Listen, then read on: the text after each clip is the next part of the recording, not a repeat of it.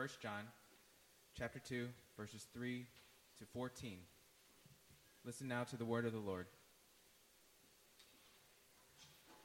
And by this we know that we have come to know him, if we keep his commandments. Whoever says, I know him, but does not keep his commandments is a liar, and the truth is not in him. But whoever keeps his word, in him truly the love of God is perfected. By this we may know that we are in him. Whoever says he abides in him ought to walk in the same way in which he walked.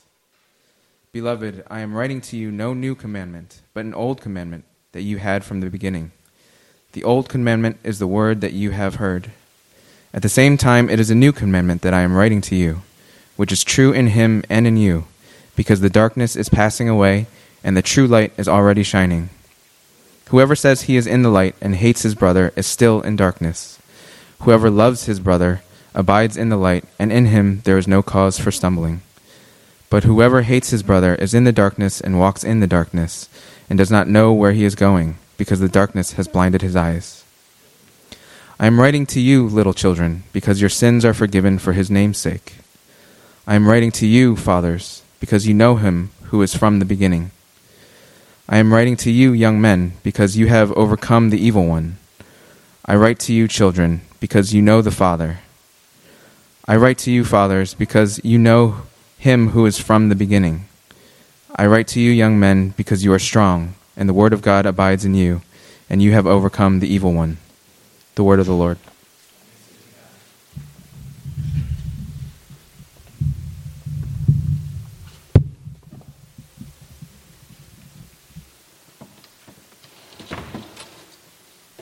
The Lord be with you.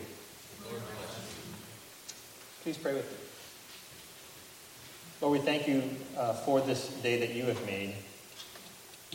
And we thank you for your word and the hearing of your word. And now, as we consider together this word this day, help us to obey. In Christ's name we pray. Amen.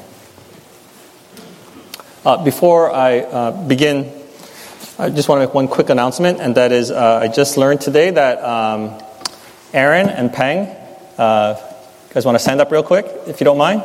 They just got engaged uh, this weekend, so I just want to congratulate them.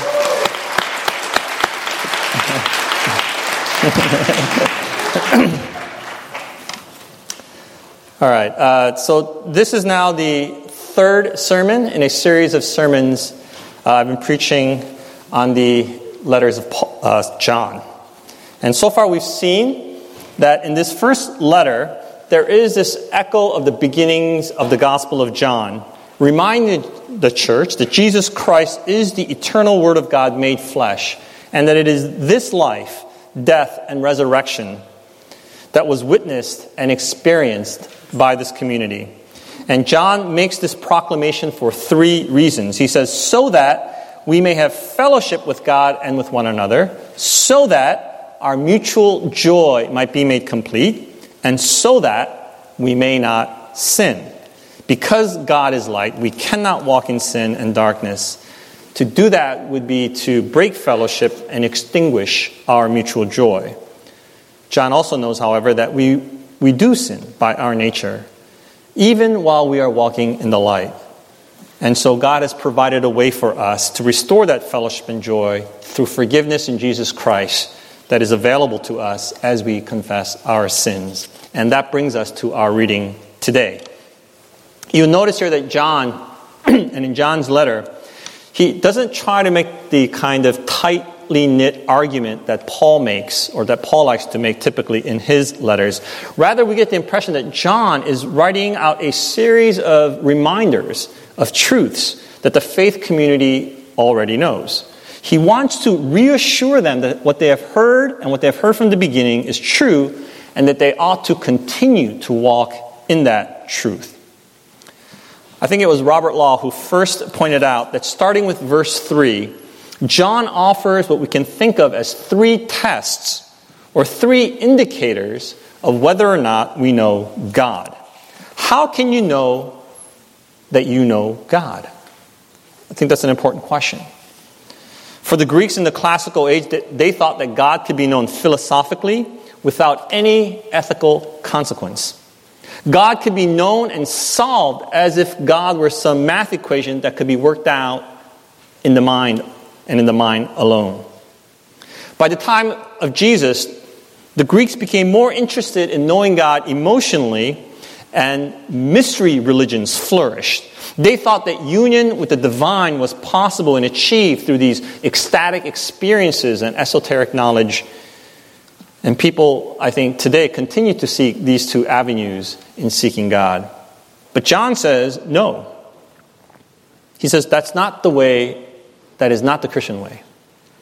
Anyone can make a claim that they know God or that they've had a vision of God. How do we know if it's true? And how do we know if it's true of the true God? Anyone can make any number of claims. Uh, recently, I've been uh, hearing a lot on the radio, maybe it's because it's, it's on my mind, but there's this one uh, commercial that's been on the radio a lot about how I don't need to exercise, I can eat whatever I want, and I can lose all the belly fat and have the energy of a young man if I just take their supplement. I mean, wouldn't that be awesome? I want to believe that claim. I want it to be true. But I know it can't be because I know it defies everything I understand about life and about health. Anyone can make any sort of claim about anything. And people make claims about being a Christian. And John says, well, there are three ways you can determine whether or not someone really knows God or not. So today I want to take a look at the first two, and next week we'll look at the third one. He says, First, we know that we have come to know God if we keep his commandments. You can tell someone knows God if they're keeping God's commandments. Obedience is the first test or the first marker of knowing God. Last week, John said, you know, if you deny that you have sinned, you're a liar, you make God a liar. And now he says, if you do not keep God's commandments and claim to know God, then you're also a liar. Obedience flows out of our knowledge of God. It is not a precondition for gaining knowledge of God. Now, what's really of crucial importance in talking about knowing God is that knowing God is not a matter of gaining factual information about God as if God were some object to be known or studied. For Christian, God is not an ideal to be pondered. It is not some abstract notion of the highest good. It is not some philosophical necessity to be acknowledged. It is very possible for people to think deeply about God as a religious idea or a doctrine. You might know God in the way that someone might know a very famous painting. You're glad for that painting, you've studied it, you know it. You might even have moments of transcendence as you look upon that painting, but that is not what is meant by knowing God in the scriptures. Because that kind of knowing makes no demand on your life, it expects no change in your behavior. And there, there's no compulsion toward obedience. To know God in the Christian sense is always relational. It is always relational. Recently, my wife saw a uh, medical specialist. Uh, she had mentioned her condition to her sister and her husband, and her husband said, I know a guy. I know a guy. I know someone who's really, really good. He did not mean that he had some information about a doctor that he had just Googled. He meant that he knows someone personally that he could recommend who was very good, whom he trusted, and whom he could call in for a favor to see her. It's that kind of personal knowing that the scriptures are talking about whenever it's talking about knowing God. It's not information, it's relational. And Jesus makes this connection between relationship and obedience explicit when he said in John 14, 15, If you love me, you will keep my commandments. And again, John 14, 21, Whoever has my commandments and keeps them, he is the one who loves me. Obedience to the commandments of God demonstrates our love for God, that is, our relationship with God. It demonstrates our knowing God. In our culture, of course, obedience is not a popular word. We associate it with what we expect children to do or our dogs. Maybe it conjures up for you these sort of a, a mindless adherence to some demagogue. Instead of obedience, we prefer infinite choice. We prefer unfettered freedom. You're not the boss of me. But it is through obedience that genuine choice and freedom become possible. Think about something as simple as traffic laws. Imagine if everyone could drive however they wanted to drive. Imagine if everyone had complete freedom and choice to drive however they wanted to do to do that. You don't have to get a license. You can go as fast as you want. There's no left side, right side, red lights, green lights mean nothing. What would that be like in that kind of freedom? It would be absolute chaos and absolutely deadly.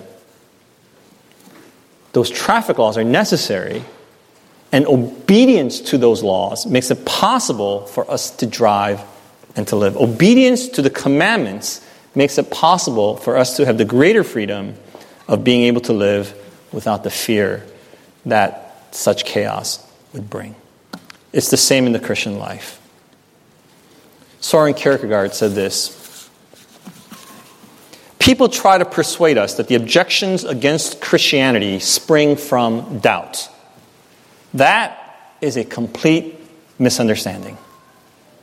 The objections against Christianity spring from insubordination, the dislike of obedience, rebellion, against all authority. As a result, people have hitherto been beating the air in their struggle against objections because they have fought intellectually with doubt instead of fighting morally with rebellion. I think he's right. At least I know it's true in my life.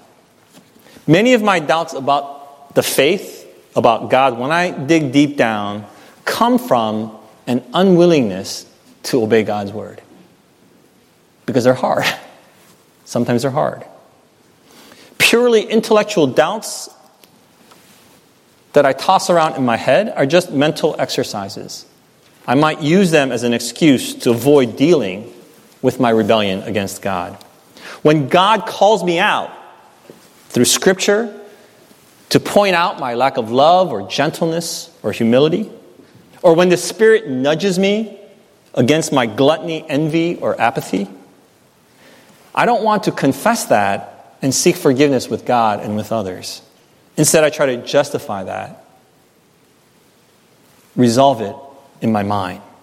So then what happens is I, I drift slowly away from God. And of course, then those doubts about God increase because I've drifted away, and it reinforces that rebellion. The lie that I tell myself then is I have doubts about God, when in reality, it was simple rebellion and an unwillingness to obey God's word. I lie to myself, thinking if I only knew more, then I might believe better. But it's really not my lack of knowledge or understanding, it's my lack of obedience. Some of the most challenging words Jesus ever said are in Matthew 7 not everyone who says to me, Lord, Lord, will enter the kingdom of heaven, but the one who does the will of my Father who is in heaven. On that day, many will say to me, Lord, Lord, did we not prophesy in your name and cast out demons in your name and do many mighty works in your name? And Jesus will declare to them, I never knew you. Depart from me, you workers of lawlessness. If you don't obey the will of the Father, the commandments of God, then Jesus will say, I never knew you. He's obviously not saying, I never knew of your existence, because he knows about the works of lawlessness. He's saying, I never had a relationship with you because you never obeyed God's commands. And I think this is what John is getting at. We can only know and be known in a relational sense if we are obedient to God's commandments. When we obey, then we have this reassurance that we know God and are known by God. So that's the first test. The second is this we know that we know God, that we are abiding in the light, that we are walking in the truth, that we are Christians, if, John says, we love our brothers and sisters. So the first test is one of obedience, and the second test is one of love. To know God is to obey God's commandments. And what are God's commandments? There are many, but it really just boils down to one it is the commandment of love. Of this, there, there should be no dispute whatsoever. When Jesus was asked very directly, What's the most important commandment? Jesus answered in Mark 12, The most important one is this Hear, O Israel, the Lord our God, the Lord is one. And you shall love the Lord your God with all your heart, with all your soul, and with your, all your mind, and with all your strength. And the second is like this You shall love your neighbor as yourself. That's it. Love is the way to fulfill the law and all the commandments. So, in a way, the two tests are one. We are to obey the commandments, and the commandment is to love. Paul writes in Romans 13 8, owe to no one anything except to love each other, for the one who loves has fulfilled the law. Love is the complete fulfillment of the law. It's so important that Jesus said, Love is the only thing that will prove to the world that you are my disciples. It is the only thing that will identify you as my followers. It's not correct doctrine, it's love. John 13, 35. By this will all people know that you are my disciples, if you have love one for another. And what John is telling us here is that not only is love the only way that the world will know that we are Christians, it's the way that you can prove to yourself that you are a Christian. If you love, then you can have the reassurance that you are obeying God and that you know God. It took me a really long time to realize this. The remedy for doubts regarding your faith, it's not more study, it's not more theology and apologetics, although that, that can help. It's not trying to um, intellectually better grasp a solution to make faith more reasonable. The remedy for doubt is love. When you love, when you love others around you, you can know, you can know that you are walking in the light and that you know God. That's a truth that you can know, regardless of what you may be feeling. As I understand it, and I'm pretty sure I don't really understand it, but as I understand it, a semiconductor is a substance that can act both as an insulator and as a conductor of electricity, depending on changes in the temperature or the materials that are added to it. One such semiconductor is an uh, element known as selenium. I know I'm walking on very thin ground here. According to Wikipedia, Selenium transmits an electrical current proportional to the amount of light falling on its surface. What's interesting about selenium compared to the other semiconductors is that rather than it, uh, temperature dependence, its conductivity is dependent on light. In other words, when it's dark, it acts as an insulator, and when it's light, it acts as a conductor. And according to Wikipedia, the more light, the more conduction of electricity. Isn't that a good illustration of the Christian life? Right? When we walk in the dark, we are powerless. We cannot pass along, we cannot conduct God's power and love. But when we walk in the light, when we walk in the light, then we can be conduits of God's power and love. I think John is saying, you know, we're like selenium. We're like this semiconductor. Okay, you don't like that one. He goes on to say that this commandment to love one another is both old and new. It's an old commandment because the call to love is there right from the beginning. It's in the Mosaic Law, Leviticus 19. You shall not take vengeance or bear grudge against the sons of your own people, but you shall love your neighbor as yourself. It's there right from the beginning.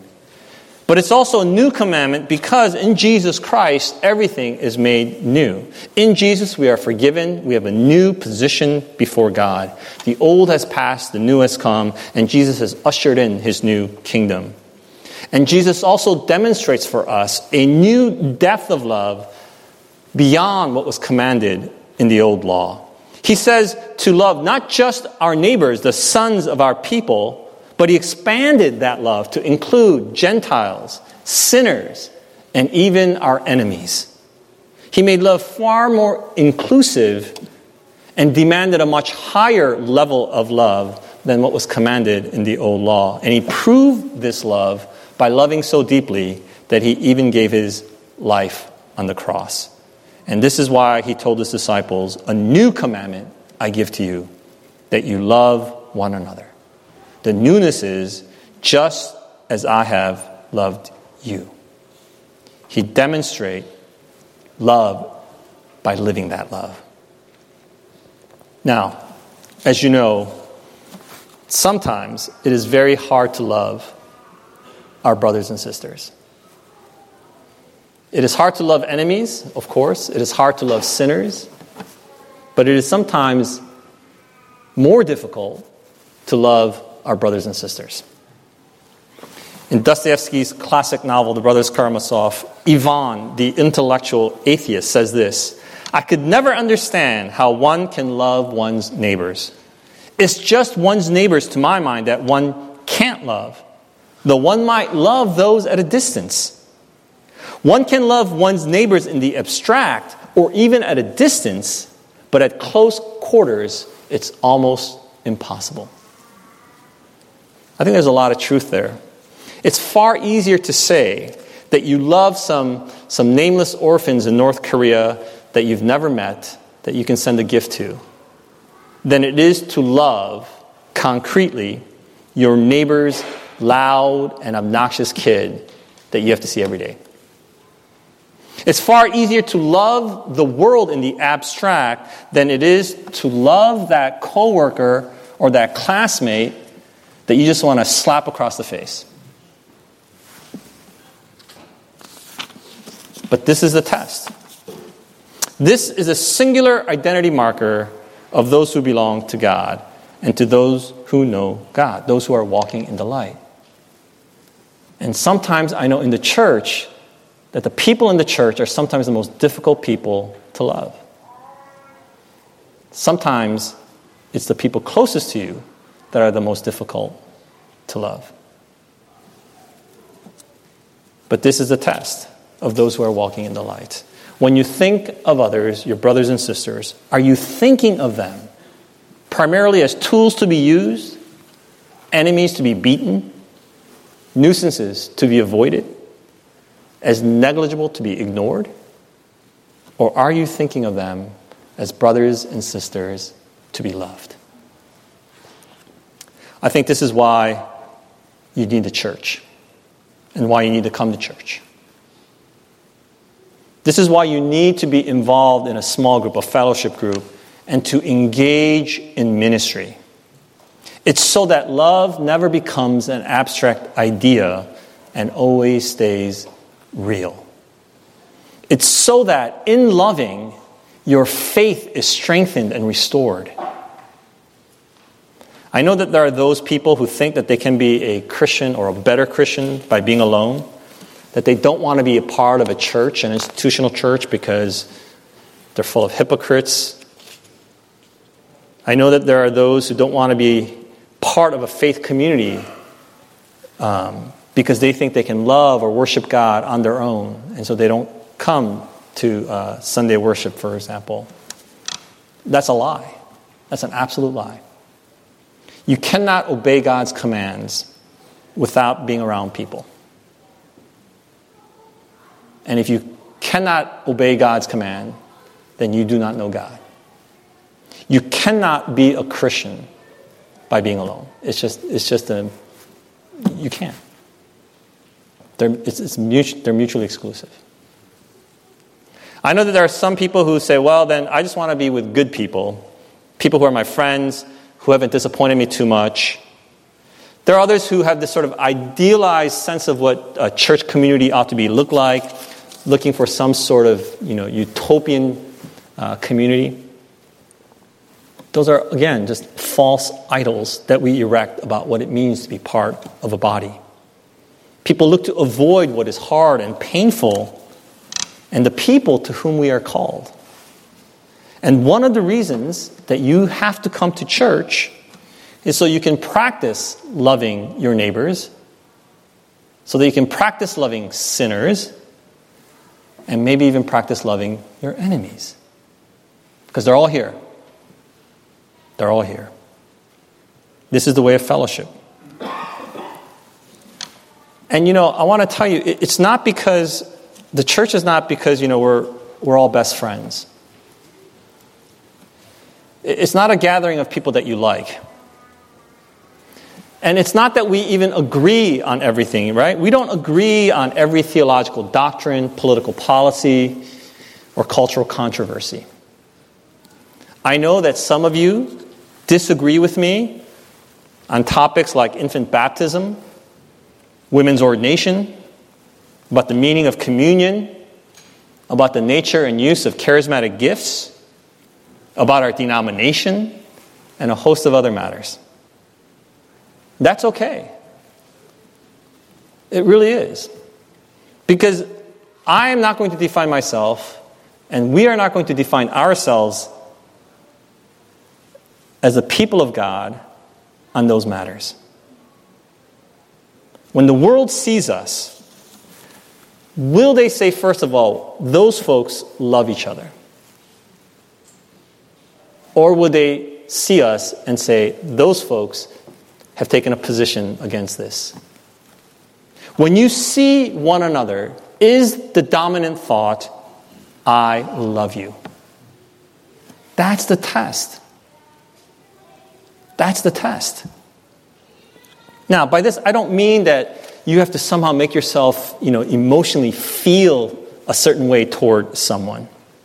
What psychologists and counselors advise is the same thing that C.S. Lewis wrote about many years ago. He said, Do not waste time bothering whether you love your neighbor. Act as if you act as if you do. As soon as we do this, we find one of the great secrets. When you are behaving as if you love someone, you will presently come to love him. I think that's a really important truth. Act as if you love them, regardless of how you are feeling. Instead of trying to generate a certain feeling towards someone, act as if you love them. When someone is sick and you bring them food and you sit with them and you pray with them, it doesn't matter how you feel about them. When you do that, you will come to love them. And they will know that you love them. And in that exchange, you will know that you know God, and your faith will be strengthened. This is one of the great benefits of engaging in ongoing ministry or going on a summer mission trip. When you're on a summer mission trip, you have this intense time where you're focused on doing concrete acts of love. As a result, you come back from these trips with your faith renewed, right? When people come back from summer mission trips, no one ever talks about, man, we had some really good Bible study. I learned so much theology. Nobody ever says that. Nobody ever says that. Right? Because that's not what changed them. They're changed because they saw, they experienced, they practiced love in very concrete ways. So, those are the two tests that John gives to us. Now, at this point, maybe some of you are feeling a little anxious. Maybe the ideal of a test at all just frightens you a little bit. Maybe you're having doubts, wondering, am I really obeying God's commandments? Do I really love my sisters and brothers? And if I don't, does that mean I'm not walking in the light? Does that mean that I don't know God? Is my salvation in jeopardy? I mean, you can get into that whole spiral downward. But I want to tell you that John isn't trying to scare you here about passing some test. He's writing to us to reassure us. He calls us little children. The entire church, he says, Little children, your sins are forgiven. In Jesus Christ, your sins are forgiven. The work of transformation and forgiveness is done by God, it's all by grace. And he's reminding us of that. He also reminds those who are mature in the faith Fathers, you know him from the beginning. You've known him, you've walked with him, pointing us back to our faith. And then he reminds those who are young in the faith, young men, you are strong and you have overcome the evil one, and the word of God abides in you. This is the message we've had from the beginning the message of forgiveness, the message of the gospel to reassure us that we have life in Jesus Christ. You know this to be true, and you can be reassured of this truth. You can be reassured that you are walking in the light, that you know God, if you find yourself obeying God's commandment to love your brothers and your sisters. So let me challenge you this week to take a step into eternal life. I want to challenge you this week to commit yourself to an act of unprompted love, perhaps even an act of unprompted, costly love. One of the things that I've learned over the years is that if you do something because someone asks you to do it, somehow it's not appreciated as much. When my wife asks me to do the dishes, somehow it's not quite as satisfying to her as if I had done them without her asking me in the first place. The dishes get done in the exact same manner. Or when she complains that I don't bring her flowers for Valentine's Day, and then I go and get her some, and she says it doesn't count because I was only doing it in response to her complaint. I'm not saying that happened recently. But th- there is something about an unprompted act of love, of service, that, that's better. Because it means you were thinking about them, right? It means that you were you had that person in mind, that thoughtfulness that resulted in action as a sign of love. So, you know, when, when people say things like, you know, you're in my thoughts and in my prayers, you know, that can be very meaningful. To know that people are thinking of you and praying for you, that, that can be very, very powerful. But it can also be meaningless. If you know that more could have been done, if you are in a position to have done more. So, as you pray and as you think about the people in our church this week, I want to ask you to take one extra step and commit and act of unprompted love. Surprise someone and see how it encourages them and bolsters your own faith. Now, I realize telling you to do an unact, unprompted act, I've just prompted you to do so, okay, but just go with me here. Just do that and encourage one another and bolster your own faith. In this life, we can never fully know God. For now, we see through a glass darkly. But until that day when we will know fully and be fully known, we can obey this commandment, this new commandment to love, and have the reassurance that we will be fully known and that we know God. Let's pray together. Jesus said, This is eternal life to know God, the only true God, and Jesus Christ, whom He sent. This is eternal life. God, help us to experience the eternal life now, to walk in eternal life today, to know you, to know Jesus Christ by being obedient to your word and loving one another. We ask this in Jesus' name. Amen.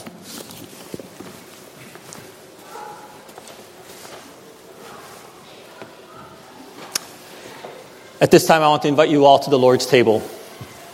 The Lord Jesus Christ, on the night of his betrayal and arrest, he took the bread, and after giving thanks, he broke it. And he said, This is my body given for you. Do this in remembrance of me. In the same way, he took the cup after the supper, and he said, This cup is the new covenant sealed in my blood. Whenever you drink it, do this also in remembrance of me. For as long as we eat this bread and drink this cup, we proclaim once again the saving death of our Savior until he comes again. And so, in his name, I invite you.